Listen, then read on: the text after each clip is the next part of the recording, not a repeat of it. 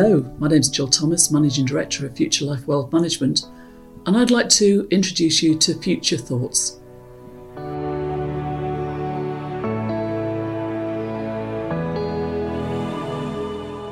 The COVID 19 medical emergency has actually done something quite remarkable. It's made people face the facts probably far earlier than they usually would. Invariably, we would find people coming to us as financial planners in their 40s, presenting a bag of aspects or in policies that they have bought over the following years and dumping this in front of us and saying, sort me out, create me a financial plan. And yet, the lockdown has had the effect of maybe because mortality has been so evident on the government figures for COVID deaths, made people address their finances in a way that in 24 years in this industry I've never seen before. Now, I, I take that as a positive. I, I think there's an awful lot of benefit to do this. And what it is doing is making people take their head out of the sand, stopping being an ostrich to, to confront scenarios earlier in the process, maybe than they've done before.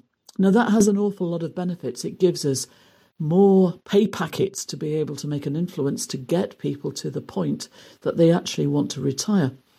And with inflation sort of emerging again now, we're we're in the situation where that can have a very corrosive impact on deposit monies, particularly now the Bank of England base rated at 0.1%.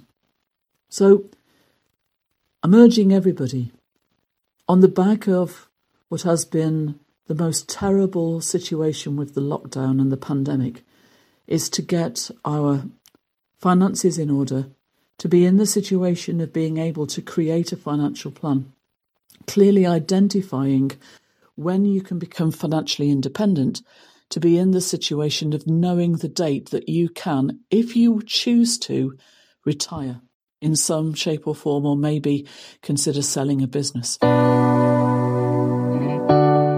So, thank you for listening to Jill Thomas and Future Thoughts. And if you want further information on Future Thoughts, or from us, please contact us on 01 246 435 996 or info at wealthmanagement.uk.com.